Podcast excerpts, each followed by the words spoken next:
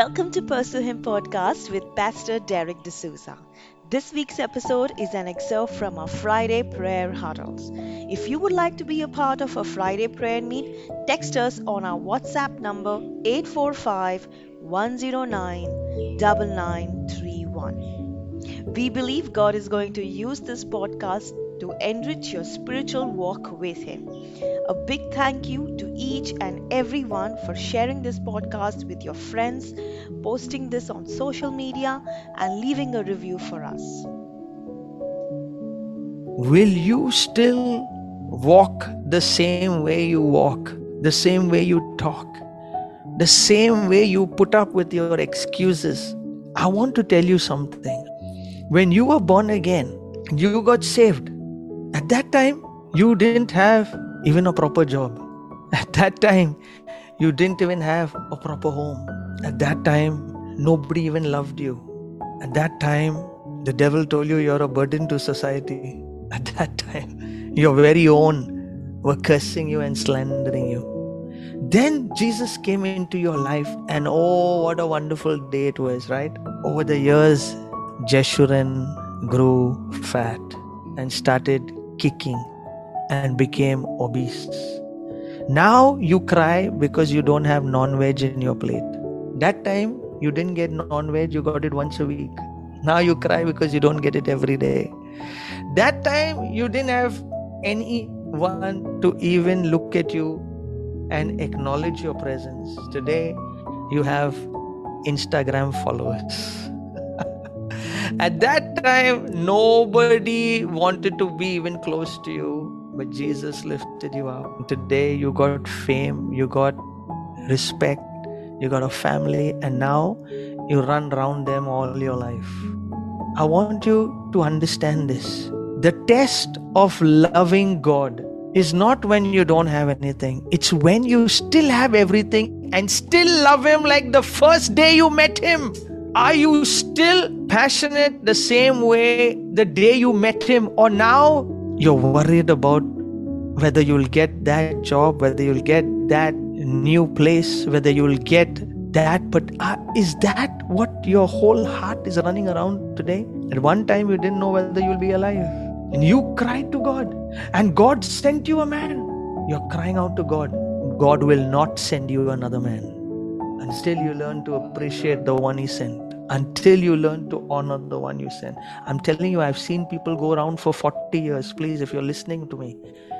When god sends you a man you make sure you treasure that relationship with all your heart. Because that is the man to bring you into a place you could never occupy. That is the man where when he gets up under the anointing of the Lord and decrees a blessing, it is done. That is that man whom God sent, who is sent to break every curse in your life. You cried to the Lord. You cried to the Lord to deliver you. And you know what He did? He sent a man to deliver you from Egypt. And not only that, He sent him to take out Egypt out of your soul. And not only that, he sent that man to take you onto Mount Sinai and to present you before the presence of the living God. That is the man whom God you cried for and God sent. I pray that every demonic thought against your man of God will be broken today. That you will never ever entertain another thought about your man of God because that's the way the devil will steal your inheritance, rob you, and put you back into chains and a yoke. This is how he has succeeded against many children. That's why, if you come to the church of God, the most offense ridden people are in the church. And you know why they are stuck. And now every man of God is a problem to them. You know why? Because they cried to the Lord. He sent, you despised. So now God says, You will not get another. Now you will get people after you. After who that? Yours. So they will preach to you what you want to hear, but they will never be able to lead you to Mount Sinai. What did Moses do? He took 40 years to bring them out and then to take out Egypt from them. First to get them out of bondage, then to take bondage out of them. And for what? to bring them to the glory of Mount Sinai. And when he was on Mount Sinai, he's telling them, Come up, come up, come up. And then he's screaming, I wish you all prophets. I wish that you could all prophesy like me. Because he knew that one day in the presence of God could transform all of them. But you know what they said? Leave us down. You talk to us. Don't bring us before this fearful God. God gives you manna. That's why. Now you want to know the secret why they hated manna? I always wonder. It's locked up in Isaiah. There is something that happens to a man when he gets fat and kicks. Spiritually? So when what it means to get obese and fat and kick means now you don't appreciate what God is bringing to you. So now you believe that the chicken you're eating is the healthiest stuff when God baked the perfect manna for you and rained it down on heaven for you with the perfect proteins for your body. But you believe what you're eating is the best. So even though God brings it to you, it's not good. That's why they got up and they told God, We're fed up of this.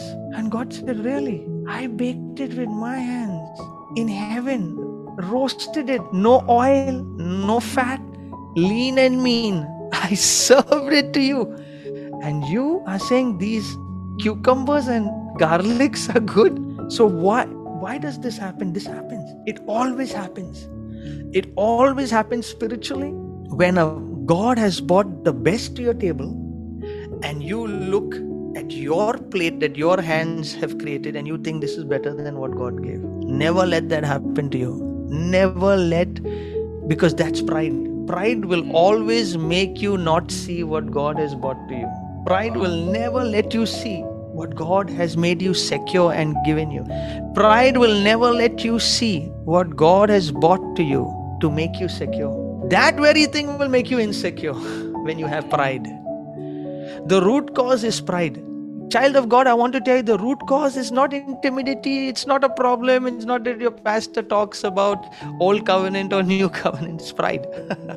it's pride. Can we kill pride today? Can we kill lukewarmness and get taking God for granted? I want you to never forget what I showed you today.